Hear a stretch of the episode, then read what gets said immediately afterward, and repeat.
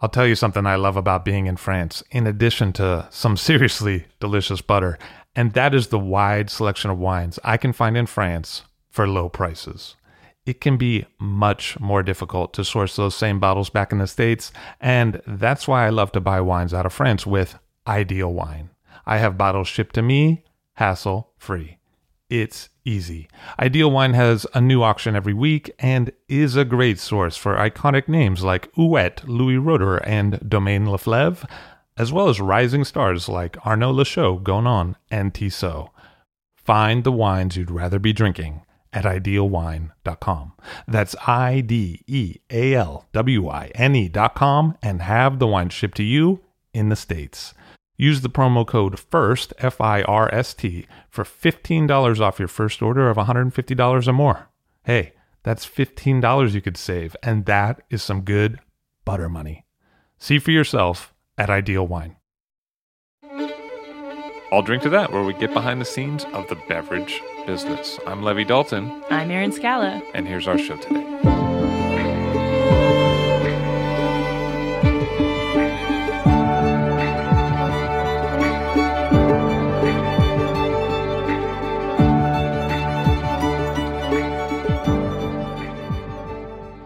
Russell Hone on the show today, aubergiste for Becky Wasserman Company. Hello, sir. How are you?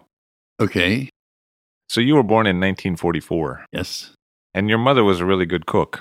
Yes, she was trained at the Doe School in Aberdeen and then came down and taught in London and ended up teaching in Cheltenham as governor of the North Gloucestershire Technical College and training chefs. But this was during the war years and then the post-war years where there was rationing of food. Rationing lasted until in England until the mid 50s, which was crazy, far longer than should have been necessary. I remember seeing a newsreel later about how bananas in 1947, the first boat that arrived in Liverpool, and people going berserk. Your parents had German friends. I had started uh, 12 or 13 going to Germany, doing an exchange with a family called von Lüttichau Bernstein, and there were four boys. The eldest, Bernhard, was same age as me, and he had a sort of farm around a, a modern sort of villa. And uh, I used to have fun driving the Volkswagen when he went out at night with a rifle to shoot deer. Did you speak German as a kid? I didn't learn German until I went after school, having failed to pass into Oxford, like my elder brother. And he suggested I did something useful, which was to go to a Goethe Institute and learn German. So I went in um, 63 to Bad Reichenhall, which is just over the border from Salzburg, and stayed six months doing the Goethe Institute language course. I came back and took the Oxford things again, failed, and then took on a course at external London University degree, which was at the LSE. And I thought that, uh, you know, would be academic. Then decided it was a waste of time.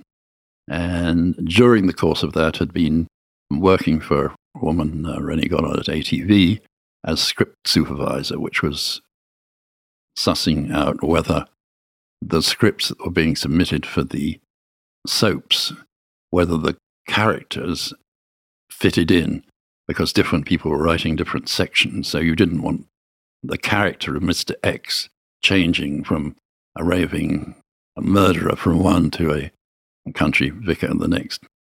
And that was the thing. But then couldn't get employed because the union stepped in and said the had to be a union appointment. And one of those things in those days, how do you get work in the union if you're not allowed to be employed?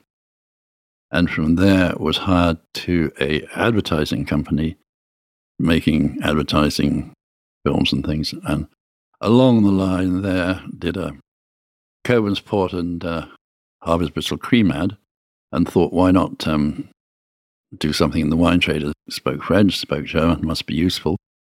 Thinking drink. And along the line met a guy called Fred May who said, I'll take you on for a three month trial. And then if I like you, I'll send you to Germany because you know nothing about wine. And, uh, which was perfectly true. I knew the shape of the bottles vaguely. And some were red and some were white. But um, at home, we hadn't drunk that much red until my brother went to Oxford. But I remember somewhere along the line, I was probably about 12, and finding half drunk bottles out by the dustbins and so and so, and swigging down and liking it quite a lot. And I do remember, for some curious reason, it was Aloxe Corton 53, bottled by Joe Lyons and Company, and thought, oh, this is quite good. But um, the only other thing I drank during the time was pinching wine from um, port decanter And a. My father had uh, 27 Taylor and 27 Sandeman. And 1908, I remember the famous Cockburn 08. I used to take swills from that. Luckily, the heavy cut glass I was able to drink and not be found out because they couldn't see the level of the decanter. And so you were off to Germany once again, but this time in the wine trade. Yeah, that was in um, 69, having just got married. Went to Germany. I started with Adolf Reinhard Schmidt-Cerner down at Longuich, and then to the Priester Seminar in Trier, and then to SA Prüm in Wehlen, and then to Schloss and then finally to Wachenheim with Bürklin Wolf. What was Vollrads like at that time? Very good stuff. They used to bottle up in the courtyard, and you used to shoot the bottles down on a sort of back of a, a buggy, like a sort of stripped down jeep. And then you had to slide the bottles down a long flight of steps and then scurry along to the end of the cellar and build the wall of bottles. So it was very exhausting. But luckily, it was only one day that that happened. But very good. And I remember visiting Johannisberg and Johannisberg was surprisingly, bits of black stuff would fall on your head as we were going around. And I said to Chardonnay, what is this? And he said, well, in these casks, they don't keep wine in them anymore. The wine is all kept out back in Kunststoff tank and uh, fiberglass tanks. And uh, these wooden barrels are there for show. And so the Schimmelpilz is dying. You know, the, the mold from the cellar has died from lack of fumes to keep it alive. And so thought, ah, Schloss Johannisberg, ah, no good. That was right at that time when the Rheingau started to go down and the other regions started to go up. Well, it was very difficult selling and people not um, getting enough money for doing stuff. We sold quite a lot. Uh, Fred May, uh, we imported a lot and so and so um, by anybody's standards. But the major market, of course, was for the, the crap like Liebfraumilch and all that sort of sweet junk. There was a thing from the Moselle called Himmlisches Mosel drops and Heavenly Mosel drops that sold something like 8 million bottles or something a year. But fine German wine was, was sort of dying a bit. What are your memories about the old German wines? if the cork has survived and it's been well stored and so and so, you get amazing old German wine. Not just the super stickies. You open things, say, from the 60s and 70s, which are not anything more than Spätlese, and they're still pretty good. The 21s I remember producing for a Cambridge Don who was very much into German wine.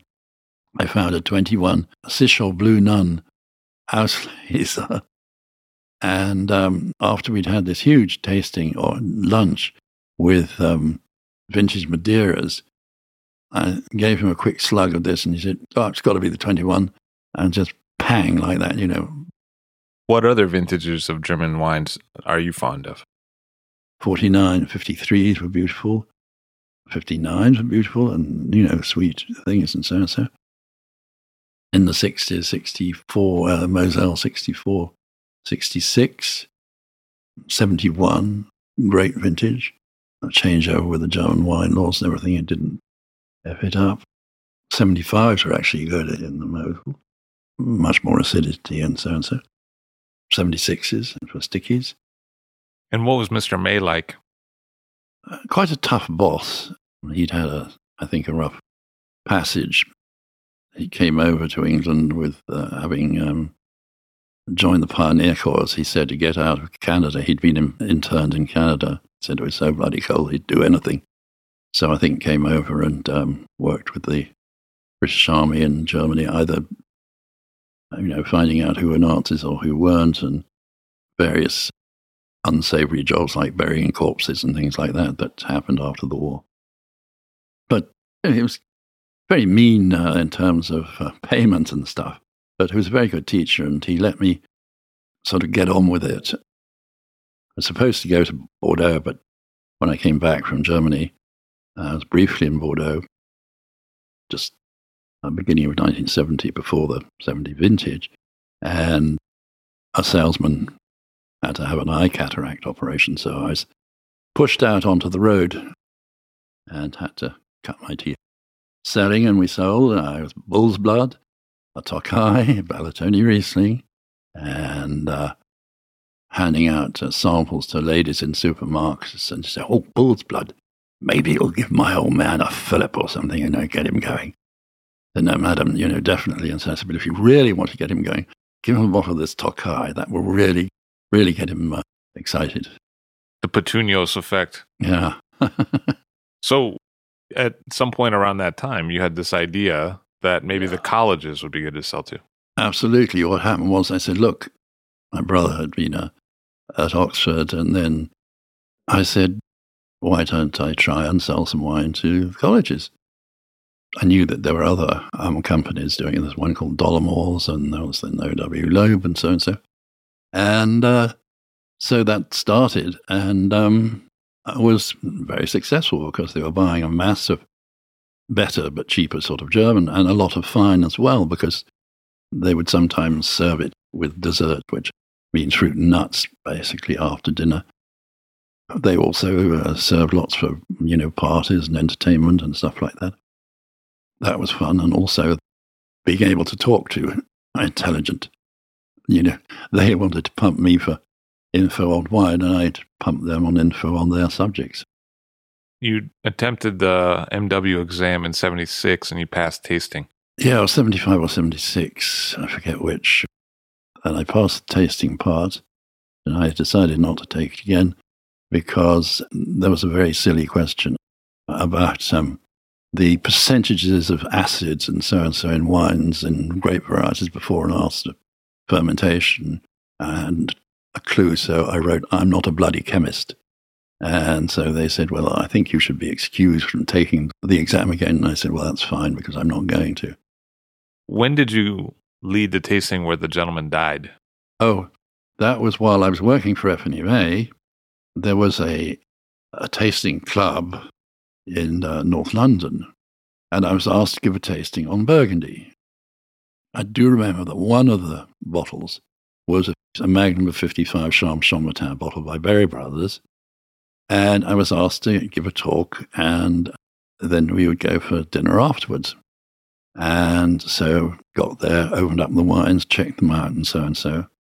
And then I was up on the stage behind a lectern, and I started my speech by saying, as you all know, Burgundy is in the Middle East of France and so and so, below Champagne and north of Lyon, if you take Beaujolais up to Chablis and da da da. And at this point, I heard somebody making a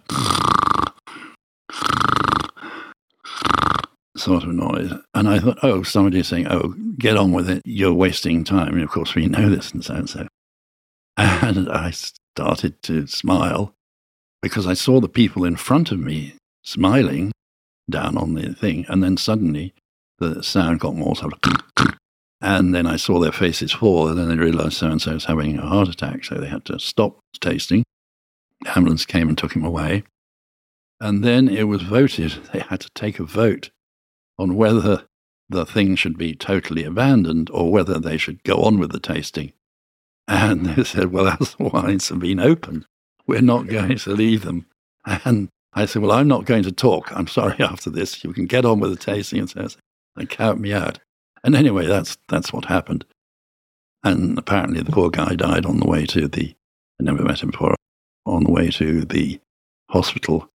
And we went on with the dinner as well, which was also cheers to old Harry and so and so. It was quite macabre, very unusual. Next, you worked for Lafite Concar. Yep.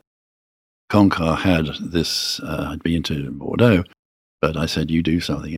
In Burgundy. And so, okay. I uh, went out at the end of January. Clive was, uh, Clive Coates was buyer for British Transport Hotels. And I hitched a ride out and uh, met Jean Pierre Nier, who was boss of the, just been hired three months before to head up Cancar Perry Fils, as it was called then. It's now the Compagnie des Vins d'Autrefois. And uh, I saw on his desk there was a list of old wines going back to 06 Montrachet. And I said, What's this? And he said, Oh, it's just old garbage being sold by a wholesaler down in Gueugnon, sort of 100 kilometers south of here. And I said, This is old stuff. This is serious. Are they any good? And he said, I haven't bothered. And I said, Well, go down and see it. And both of us had a fiendish cold and so and so, but we got down there.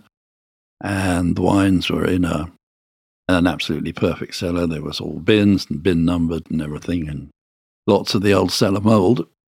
So you can taste whatever you like. So I, so I'll have the 06 Montrachet, and so the cellar man would go and check on his list and go back to the bin and came and we wiped them off and tasted and said, these are fantastic. And I went rushing back, scuttling back to England saying, this is very good. I went to Michael Broadbent and said, would you sell these things? It isn't a huge quantity, but the wines are very serious. And I said, okay.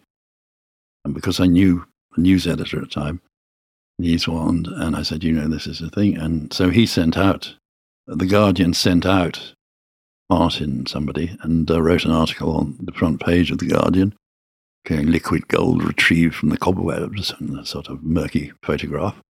I, you know, don't make the front page of The Guardian every day. And they said, we published the story because it was a nice story to publish instead of a nasty story. You know, it wasn't sort of, you know, three women murdered in a black cab. It was a nice story and it went into a sale in June and so and so, and prices were not spectacular because it was a, an unknown name. You know, it, it wasn't a, a well-known um, negotiant or anything. And there were some Hospice wines, 45, 47, and this 06 and 35 Chassagne, but in very good condition. And uh, I had to convince the company to buy the stuff so Clive said, if you say they're all right, I'll buy them. I've been tasting with you for years. And so, so he'd been my coach for the um, MW. He said, oh, I'll take five cases of this for the Malmaison Wine Club. And the best thing he ever did, there was a chunk of Hermitage going for three francs a bottle, 1929 Hermitage, which was sensational. Uh, and there were about 10 or 12 cases of that. I regret not sort of. Uh, so to convince the Cancar people that it was worth buying, I sort of outrageously high, three, four, five hundred percent of prices that persuaded them to then buy the rest of the stock, and then we put the rest into Christie's. That was a fun thing. I um, was let go, as they say, by Cancar 8081 that started working for Loeb because they wanted somebody to replace Anthony Goldthorpe, who'd been selling to the colleges. And so they knew that I was respected by the college people. And so was asked to join. And uh, it took a long time to sort of decide. And I did, and uh, found very old fashioned ways and um, difficulty in kind of fitting in certain things that I said, you, we really shouldn't be selling these. I said, we should really send back the 77 Rousseaus because of the haze. They're completely impossible to do it. There was a theory that Charles Rousseau thought that bottles hadn't been properly washed. The 77 Rousseaus were cloudy that year. Yeah, they were cloudy. And you could not get them clear even with coffee filter things. And when I heard that uh, Wildman had sent them back, I said to Loeb, you know, you should really send them back. But they didn't want to sort of upset Charles and so and so. So had the job of trying to sell them, which was quite impossible. They weren't that bad to taste, but they were just totally murky. What was Loeb like as a company? The original company was founded by Otto Loeb, who came over as a refugee in the 1930s. He also had a company called uh, Loeb Steinlein in Trier. And so we had a whole swathe of German wines. then they came sort of rather later to Burgundy when David Dugdale took over, bought the company was floundering, and they did a tiny bit of Bordeaux. I remember they got some Palmer, but they had uh, a very curious thing. They used to not offer any, anything for sale until they got it over.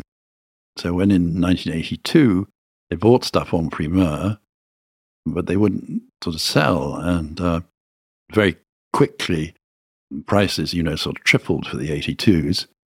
You know, demand from the states and same very very hot. And I said, why don't you, you know, sell some now instead of waiting to, you know, ship it for a year or thing and so on. So anyway, I was not on the board of decision. And uh, I sort of was a bit sort of um, irritating. And when uh, I wasn't supposed to go and taste the 82s with them, but one of their ex uh, partners, Frank Laws Johnson, who'd been um, banker in Paris, had a fantastic cellar. I was asked to drive him down to join Mr. and Mrs. Dugdale and Goldthorpe and his wife on their buying trip in the 82s. Because we used to buy a lot of Petit Chateau, which colleges and things bought a lot of. So um, at the last moment, I was called to drive him down and it was 83 when and so, and so when the riots were on. And so uh, my car, which was a French Peugeot estate, was broken into first night and everything taken, which included a whole string of Krug and a mini vertical of Leo Las Cases that I got from my old company from Concar.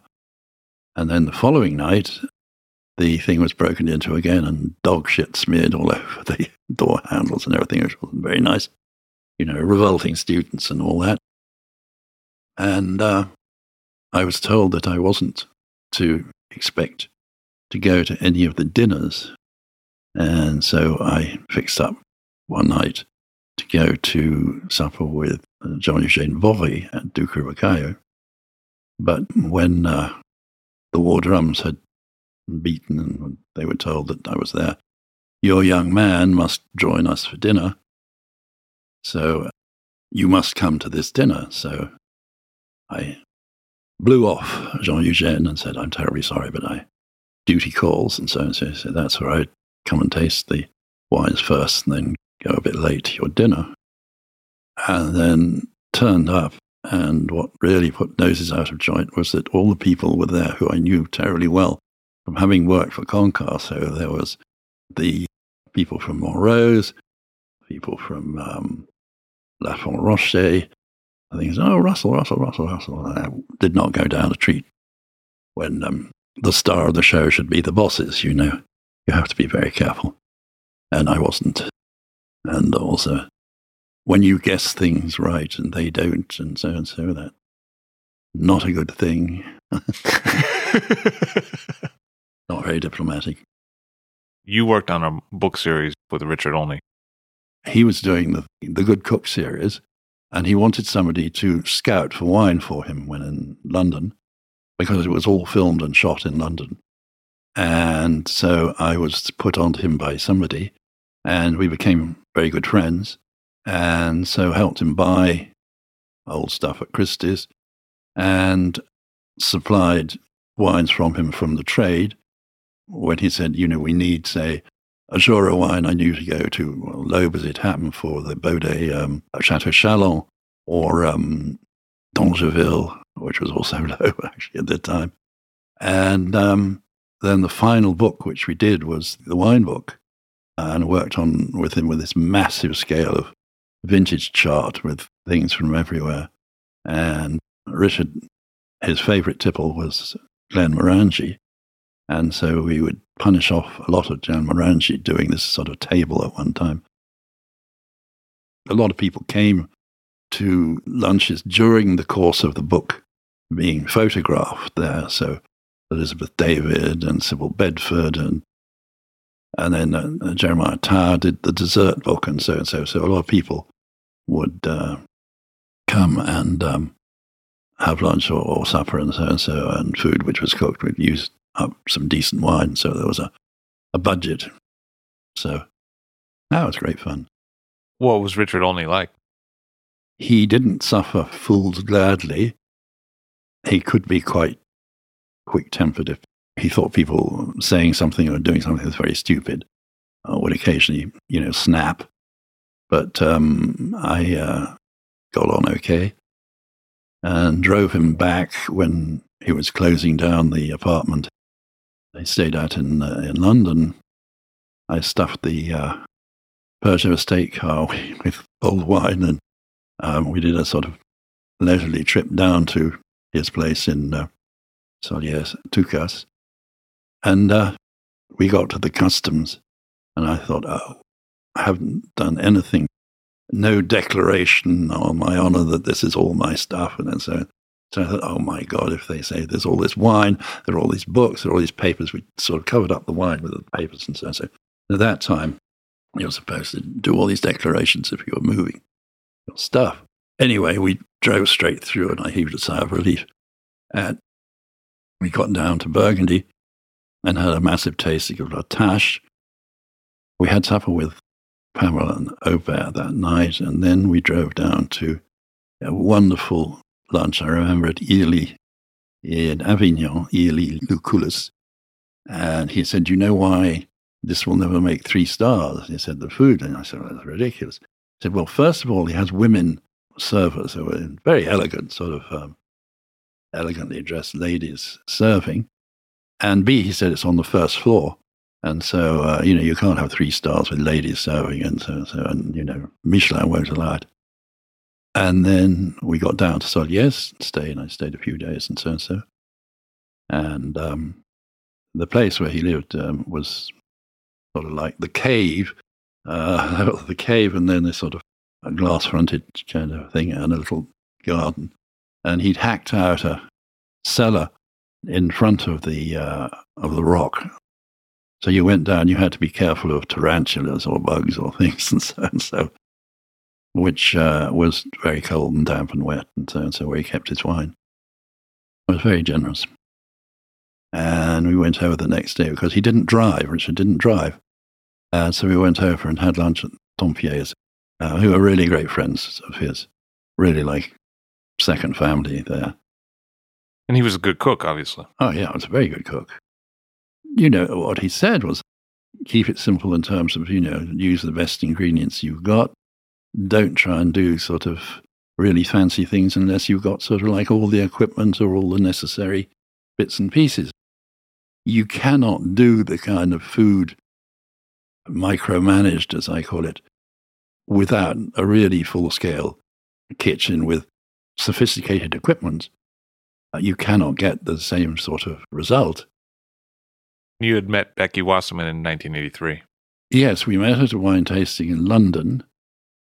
well, we were in the, I think, the Cavalry Club or somewhere in uh, whatnot, and a uh, very small room, and we were standing very close together because there was a crowd. We were quite close, and I had a striped shirt and a suit and maybe a bow tie. I used to wear bow ties because when you were tasting, you didn't dribble it down your tie. Anyway, and so she uh, said she was overcome. She said, I swooned, and the only thing I could say, and sort of is, I do like your shirt. So I said, Oh, very nice lady, thank you very much. And we talked for a bit, and it's charming. I'd heard a bit about her. And then I knew the next day she was going to be tasting for Daily Telegraph and I knew she was going back to Burgundy on Thursday. So I thought, oh, very charming lady. So I went to Jermyn Street, where by the offices, and bought her a shirt and tie, and presented them to her at this tasting in this wine bar in Victoria. She blushed violently, and um, then we sort of left it at that for a while before we laid on a tasting at Stevensbury's wine bar, which was a disaster because it was so boiling hot that day. And I'd invited Becky because I knew she knew a lot of the people. And um, so she came and um, we had a kiss and a cuddle at one point, but that was it. And then uh, didn't see each other until the following year, I think. when she came to London and she had a tooth abscess and she was in dire distress. So I took her up to my friend Howard Ripley. She wouldn't have the tooth out, but she wanted to get back to France to have it taken out. Anyway, she came and stayed with me in the flat, my flat in London. And he said, if it's swollen the next day, come immediately.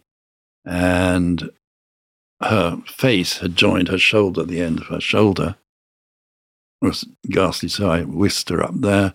He said, I'm going to keep her with me, keep her under observation. So he took her to his home and fed her tomato soup and Haut-Brion 59. And eventually she went back to France. The next time I think we saw would have been, saw each other was 84 when one of the Lalou splendid tastings, and it was Mazis-Chambertin and Lavaut Saint Jacques of assorted vintages back to the 1930s. And the idea was you had a little booklet and you had to try and guess which was which. And uh, Howard had driven out with me to buy some wine so and so. And we shared a room at a little hotel called Home. So he went to bed. I got back after this mega tasting, drunk as a skunk, fell into bed and snored away like mad. And the next morning I went into the bathroom and found him asleep in the bath. He said, Russell, you don't know how badly you snore. But not only did I have to practically suffocate myself with a pillow to get rid of your snores, he said, I had to get out of here and so and so. Anyway, we remained friends forever. And um, then the next time I said, I'm coming to be inducted into Compagnon de Beaujolais, the 21st or 22nd of December.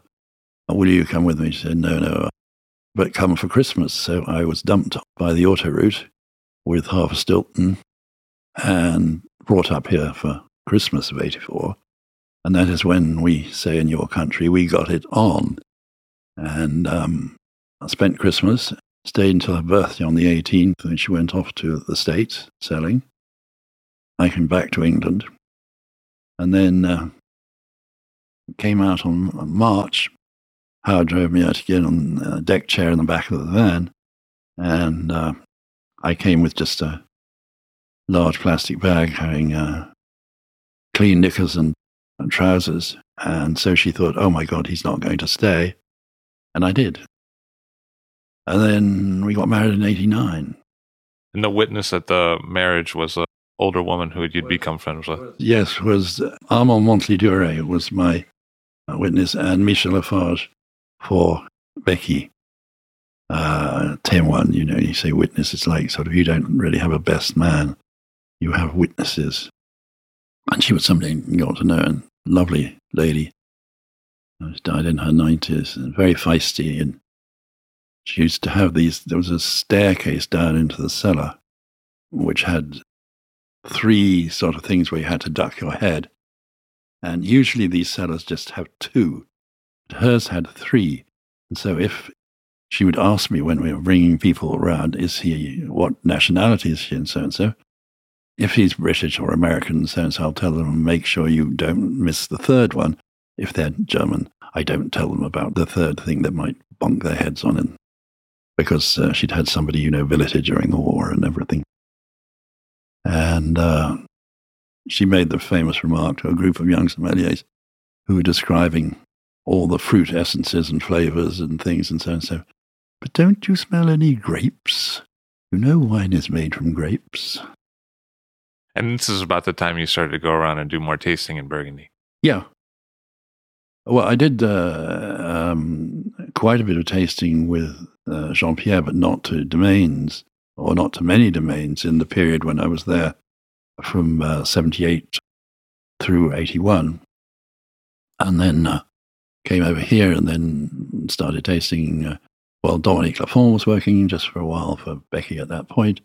And we had customers, mainly Americans and a few Brits. And, you know, you took people around to taste at various domains the 80s was really a change period for domain bottled burgundy. Yeah, I think that Well, first of all, Pinot Noir became popular, uh, even with Parker touting for heavy, over oaked things and massive stuff. At least the drum was being beaten for Pinot Noir, even if, you know, a lot of the things were not particularly to my taste or not to our taste. At least, you know, as a lot of people say about Parker, he did publicize booze. Because it, I remember, you know, it was hard going back in uh, uh, selling Burgundy because it wasn't Bordeaux. It wasn't easy. It wasn't considered simple.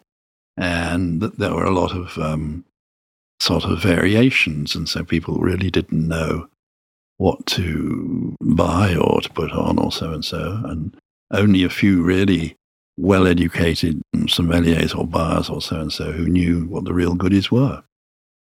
What are the some of the key cellar visits that you remember over that 30 year period? Well, it's always fun to go to uh, Romanée-Conti, Lafarge. And we always got something nice to drink at the end. Pousse always used to sort of phase you by producing things like the half bottles of 66 you'd, you'd finish having drunk a sort of 1990 Boost and then you go and you drink a 66 half bottle of Centenaire Gravière or the Tavannes and so and so, which would be extraordinary because it would be so good, so young that you just were groping in the dark uh, in terms of trying to guess the vintage. There was a wonderful old character called Andre Mussy in Pommard, and that was absolutely a splendid visit always. The wines were quite rustic and so and so, but we sold them quite well for a time. We would say really sort of old fashioned. Had the most incredible hands. They were sort of like uh, size of meat plates, but really sort of gnarled. Poor bastard had been captured at the beginning of the war and spent ended up in Russia and didn't come back from Russia until 47 from or prisoner in sort of East Germany and then Russia or whatever. Splendid old character. Becky took him and his wife to, we went on a trip to the States and we got down to Los Angeles, we went to Spago's, I think it was my birthday or thing. And here's this guy, really sort of, you know, red, chiseled sort of features in a black leather sort of jacket. And of course, the paparazzi thought, this old guy's got to be one of the stars of the stage and screen and so and so. And said, what are they doing? It's where you look so mediatic. And, and so he said, oh, I, I don't think so. That was, was a thing. There was a wonderful old character called Mademoiselle Pitoisé Urena in Meursault. And um, she was quite a large, substantial woman. And she had this tiny little dog. And there was a big notice saying, Beware of the dog. And so when you looked around, out came this large woman, you looked around, the dog was about the size of her foot a tiny little thing and so and so. So beware of the dog was total joke. And she made some bits and pieces of stuff, and then her brother took over the domain. La Fontaine, I remember, used to be incredibly, before they changed the cellar, it was the coldest bloody place on the face of the earth. A really brass monkey cellar, practically icicles hanging off the wall. And the other place was um, the funny one with Ponsot, who used to sell the old man Ponsot, not, not Laurent. And he had cellars which were, there was some down in the village, close to the village. But the first time I went to visit one of those sort of Burgundian things, I said, in my wonderful French, où on se trouve Monsieur Ponsot? And the guy pointed sort of behind, he was down in the square in the village and said, Oh, it's up by the old walnut tree. So I drove up and drove up couldn't see an old walnut tree or any tree at all. So I drove down again. So the other guy said, You told me to look for an old walnut tree, and can you describe the house more because there doesn't appear to be a tree up there? Said, Well, it's a long house, and so, so like that. And I said, Oh, when I got up there, there was a stump uh, where the old walnut tree had been. Uh, and the guy had obviously not been up there for a thousand years because he knew it was up where the old walnut tree was. And uh, that was very the very cold cellar. And then there's another character uh, also in in Morey Saint Denis, uh, called Castagnier, who farmed the, he married Madame Badi. He was a Pied Noir uh, from North Africa, a very strong accent. And um, I got to know him. And being foreign, you learn to sort of catch, listen very hard when everybody's speaking French with accent. And I went the first time with um, a friend here called Jean-Yves. And he said, I don't understand a word he's saying. Can you translate for me? So here is an Englishman translating for a Frenchman who spoke sort of with a very strong accent from North Africa. He had a slew of really, really good wines. Um, the, uh, Chris Newman inherited them from his father. And uh, he had Mazis-Chambertin, a lot of Grand Cru. And um, we were selling those until the early 90s. And uh, he was a character. Uh, écoute, Jojo, don't make wine for the uh, short term.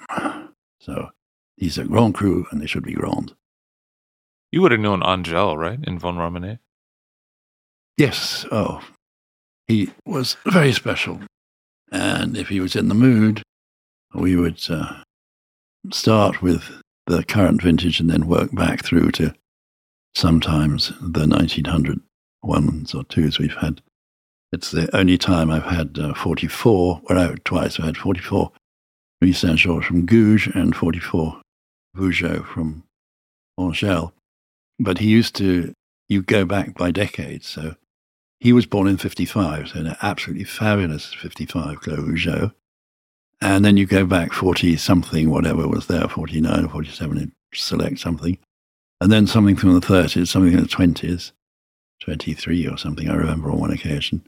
And then something like a 17 or a 15 or something, uh, and um, there was this one friend who played the mouth organ, who was in the wine trade in, I'd been a salesman up in New York, and he got the mouth organ going, and I got Phil Engel popping those corks.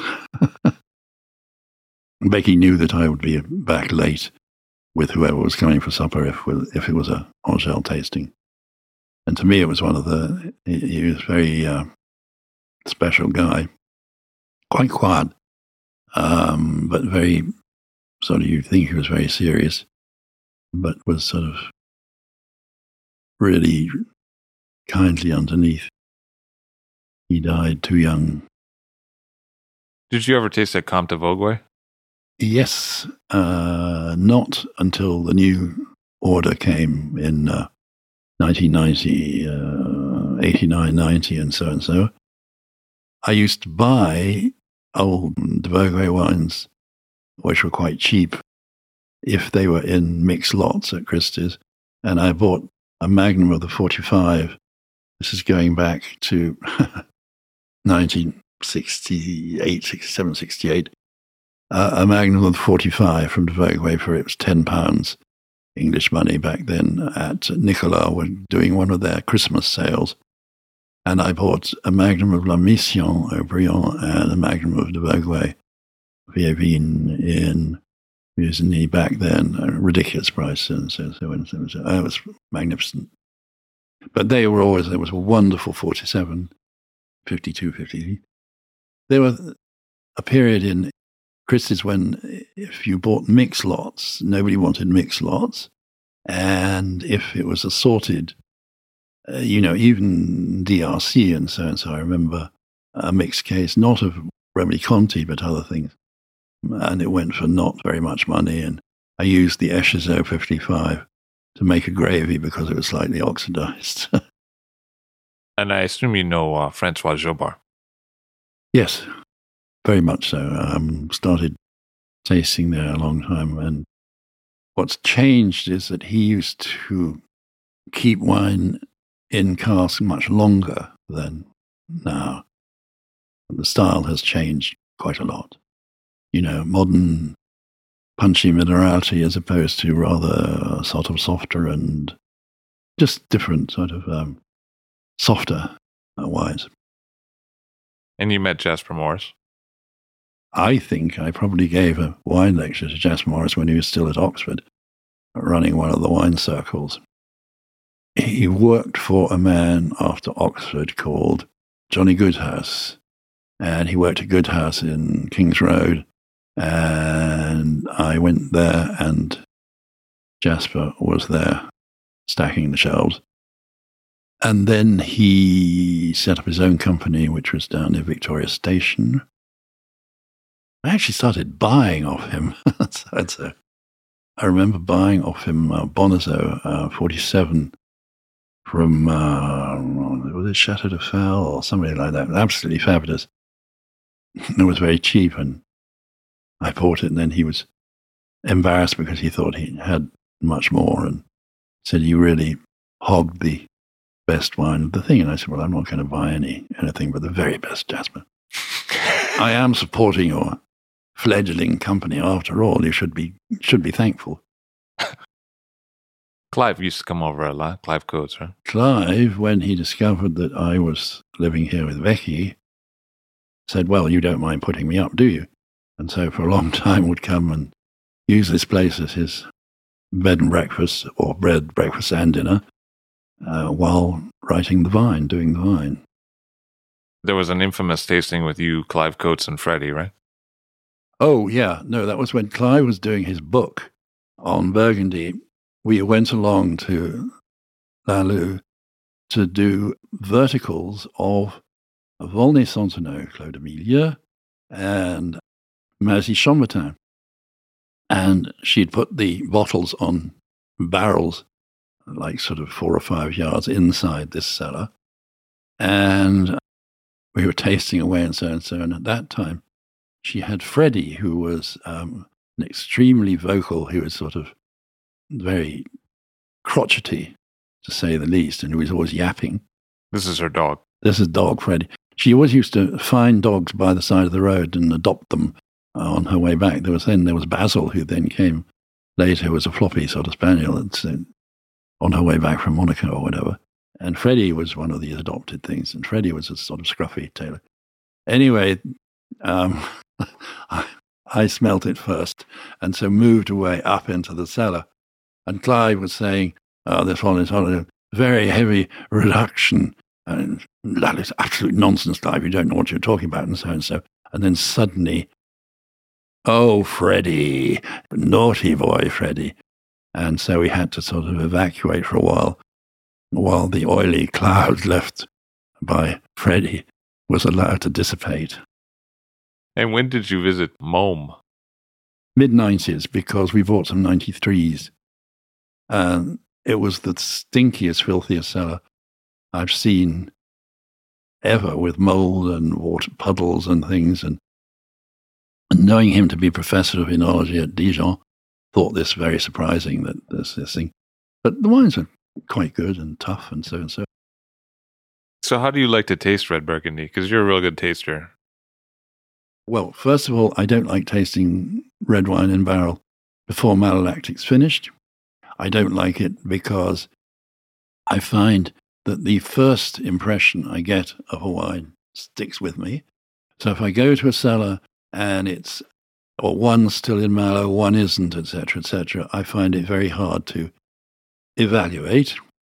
And secondly, I much prefer that the wine is finished and maybe has had a racking. If it hasn't had a racking, then it's, you know, been left sort of completely so that it's like spring. Uh, I will taste happily in April and May, by which time, you know, the wine has gone through win- one winter. Or even better when it's like the next autumn. So to taste when it's had, you know, a full full year. Obviously, you get a general sort of impression of the vintage and the wines and so and so. But to actually say, you know, this wine is, I mean, one of the most fascinating things, having tasted a lot at Fred Mugnier's, how the wine went up and down, up and down, up and down, and sometimes tasting, you know, three times or four times in the space of four weeks, five weeks, six weeks to notice the differences there. And how he was saying, I'll tear the rest of my hair out soon because I can't get a handle on it. Well, the other thing is when they're freezing cold, I find it very difficult to, to taste. So that's the main thing. Just basically, I'd like to taste the wine a year old before then pontificating as to whether it's going to be good or not. And what about the Burgundy vintages that you remember? Oh, the great ones I've had. Uh, we once had the 1864 at uh, Pommard Clos Epeneaux, but that was exceptional. But the Pommard 15, a 23 Richebourg, but then later we were lucky to find some 37 Becky's vintage of the Hospice from Giroux. I had that on a number of occasions. It was a really good and a really sort of firm vintage. And then post war 45, 47, uh, 49. 49 seems had less, but it's sort of like the perfect, perfect child. And then I like 53. As I say, remember it from the dustbins. And um, 59. 62, really good, underrated, much better than 61. 64, 66. I like 69. I fight with Becky over this one because I think it was okay. 70, uh, 78. 80s, 83 turned out much better, but 85 is my, I think is perfect. People were rude about it at the time. They said it was no acidity, it wouldn't last. And I think 85, you know, it's been well cellared and so and so it's still perfect. Um, 88 for Tuffy, uh, 91, 93. 90 is curious and it hasn't lived up to the great expectations. It's all right, but, um, and then 99, uh, pretty good. In the 2000s, 05, and they're still not really ready, um, the better ones. 2007, I think, was pleasant. 09, still unready. It seems like certain villages have become a little more esteemed in the market, at least the American market, since you were here in the 80s.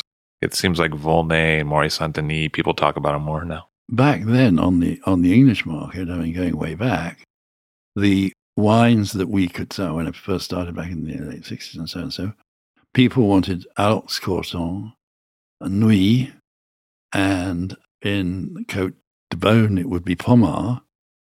And it's been a complete switch. Volnay, you couldn't sell it, was considered a wimp. And Chambolle-Musigny, the same. Um, Morey Saint Denis, nobody knew what the hell it was about. Uh, you know, Chambertin, every Chambertin has always been pretty good. But if you were looking at sort of other things, people, certainly on the English market, there was much more for rather butch toughies rather than smooth and sexy. And that's been a complete sort of volte-face of popularity. And now Pommard is relatively difficult. People are leery of Pommard because they think it might be too tough. And Volnay has certainly sort of creamed the reputation of Pommard. It seems like, in general, the ideal for red burgundy these days is a little more elegant and fine, whereas it used to be a little more heavy in the popular imagination, right? Yeah, I think that's right. The English palate for burgundy, uh, not sort of high end, uh, tended to be based on butch claret. And so if it wasn't butch like claret uh, and rather tough and tannic, I mean, look at the way same things happen with Bordeaux. It's completely detannicized itself. And the same way that people would look for big, vigorous Burgundies back in that period. And now we're actually getting real Burgundy, much less sort of doctored stuff. It's not being beefed up by the vin de médecin or things.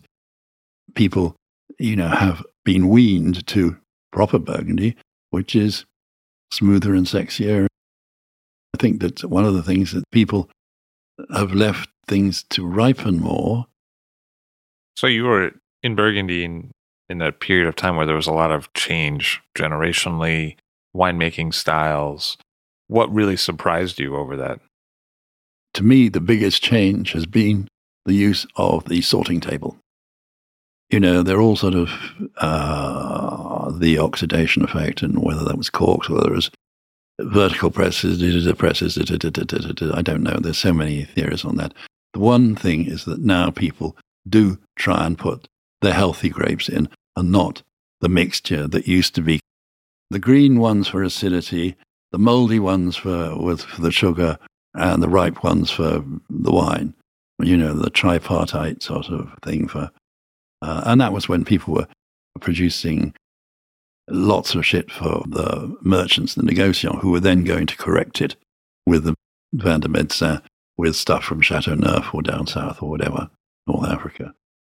And so now people are doing that. Everybody's cleaned up. Everybody's very careful not to F up a clean wine. I mean, you look back, okay, in the time that I do, you look at disastrous vintages.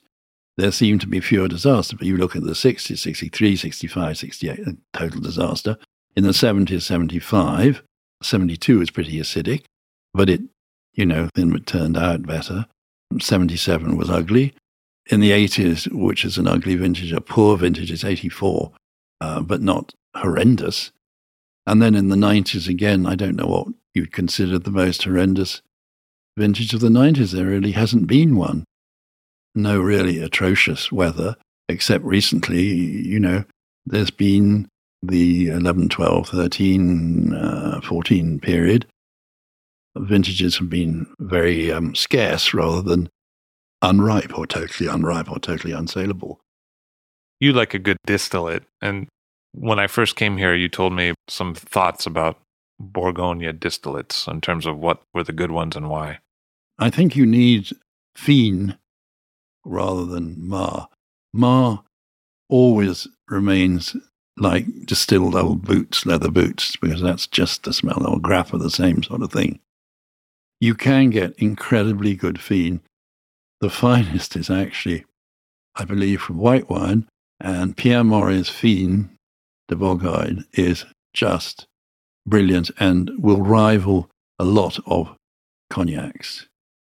The key there is white grapes, not red. I think so.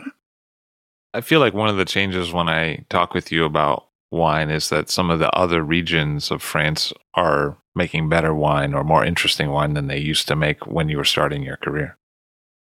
There's much better stuff on the Loire. I used to sort of really hate Vouvrays and Saumurs and things. I think basically because people used to pump so much sulfur in that they were not really nice. And the other sort of passion wine wise would be, you know, good Sauterne, but then it's so out of fashion that um, nobody even bothers to think about it, unfortunately. And um, the wine that I, in the world that I loved the best was port, but anything now post 1970 to me is like a sort of ruby or tawny without having any depth or character. Whereas when I was pinching it as a small boy, smallish boy, from the decanter, it had what I called a cough mixture taste. And when I got to start tasting vintage ports until 77, they had this cough mixture taste. And post that time, everything I taste now has been sort of like smoothed up for quick consumption, you no longer have sort of massive black strap port that needed time to throw a crust and be kept 20 years before you even started looking at it to see whether how it was coming along. The perfect vintage after the war was 48, much better than 45s because a lot of them were bottled badly. And really good 48 Taylor Fonseca and Graham. The 47s were too hot have faded. And after that, you have 55, but really then 63. And very nice 60, 66, and so and so. It can be still very nice. And 70. But after 70, forget it. People say 77 is going to be wonderful, but it's not. When did Marc de Grazia show up? Marco, we met in 1988 when we went to Piedmont because we'd never been. And under the auspices of Marco. We tasted Clerico, Scavino, Altare, all the Barolo boys that he had. And so we had a great time and um, remained great friends ever since. What was Domenico Clerico like back then? Oh, splendid. He spoke Piedmontese, he would not speak. Uh, and he and I would converse somehow. Becky would say, I don't understand what he's saying. And Marco would say, I don't understand what he's saying half the time. But he and Russell seemed to get on terribly well. A very, very warm and wonderful person, known as Leone, the lion, because he was quite uh, dramatic, and fought off cancer twice. And then, you know, they had this tragedy with their daughter who died. When did Rusty Staub come along? Rusty came about 20 years ago, or 21 years ago, 86 ish. And then, you know, we made friends and then he started coming back. And then gradually, uh, when he sort of got going with the, I'm not sure when the auction started, he would come and spend time with us. And we would organize the tastings for him of the various people who he bought from and then would stay here with us and so and so. We had to, his breathing got very difficult. He had to sleep in a chair, sleep upright. So he had a big armchair that he slept in and just became a very good friend. And occasionally we've been on trips with him. We went to Piedmont with him and come and thing, go on a, a jaunt with him. Became a very good friend, very close. He was an amazing character. And the joke we had is that he was born another 44. He was born on the 1st of April, and I was born on the 25th. So on the 1st of April, he would call up and say, You've now got to call me sir for the next three weeks. So I would say, Aye, aye, sir, aye, aye, sir and then call up on the 25th. Now you can stop calling me Sir Mon frère. He used to call me Mon frère. And died just a few days before his birthday last year. Big gap to everybody. And one of the most amazing things, and I still get tearful when I think about it, was after 9 11, because he was in a building down there in the battery next to the things. And when it happened, he started, he said, I started running. And I ran all the way uptown and didn't stop with the, you know, debris and so and so floating around me and choking the air. Russell Hone went from food rationing to allocated burgundy. Thank you very much for being here today. Thank you, sir. Russell Hone, the aubergiste of Becky Wasserman Company. I'll Drink to That is hosted and produced by myself, Levi Dalton.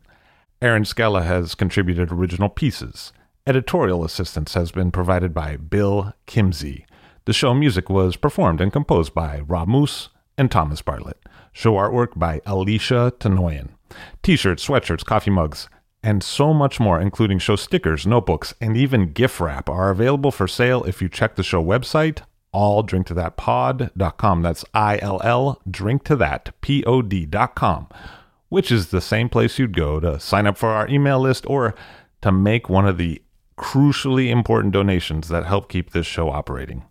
You can donate from anywhere using PayPal or Stripe on the show website. Remember to hit subscribe or to follow this show in your favorite podcast app, please. That's super important to see every episode. And thank you for listening.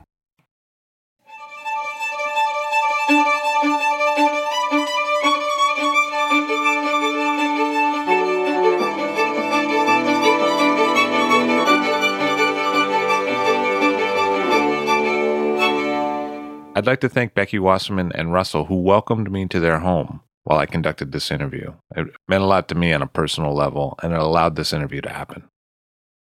Could you do some impressions for us? Do some Irish. if you Like. Well, if you, you think of drink, you got to drink a lot of drink while you're thinking of it. And if you don't think of drink while you're drinking it, it's a shame because you can't describe it later when you're completely blotted, when you've gone over the top and you're out for the count. And they say, Well, what was the drink like? And they said, I don't remember because I didn't have enough of it. Can you do Liverpool? Oh, Liverpool's a bit like that. You know, I was a Beatle once in my old days. But the nastiest accent in England is Birmingham. I'm from Birmingham and I think it's terrific, oh, this wine, but it's red. I don't like red wine. I think it should be brown or yellow or white even. Depends on the meal. You know, you get some sauternes with your with your scampi and chips. Lovely. Did you ever uh, meet any East Enders, London East End? Oh, hang about. Russell, he's a good boy, that Russell. You've got to take him. Uh, he comes to our garage. He comes in and he says, I want a car done over. Spark plugs renewed. I don't have his spark plugs in stock. So what I do is I squirt WD and say, You got your new your new plugs, Russell. That'll cost you twenty quid. Did you ever meet any Welsh people? Oh, look you Daybach. Oh, down the valleys. It's where they sing all the time. Ever meet any Oxford Dons?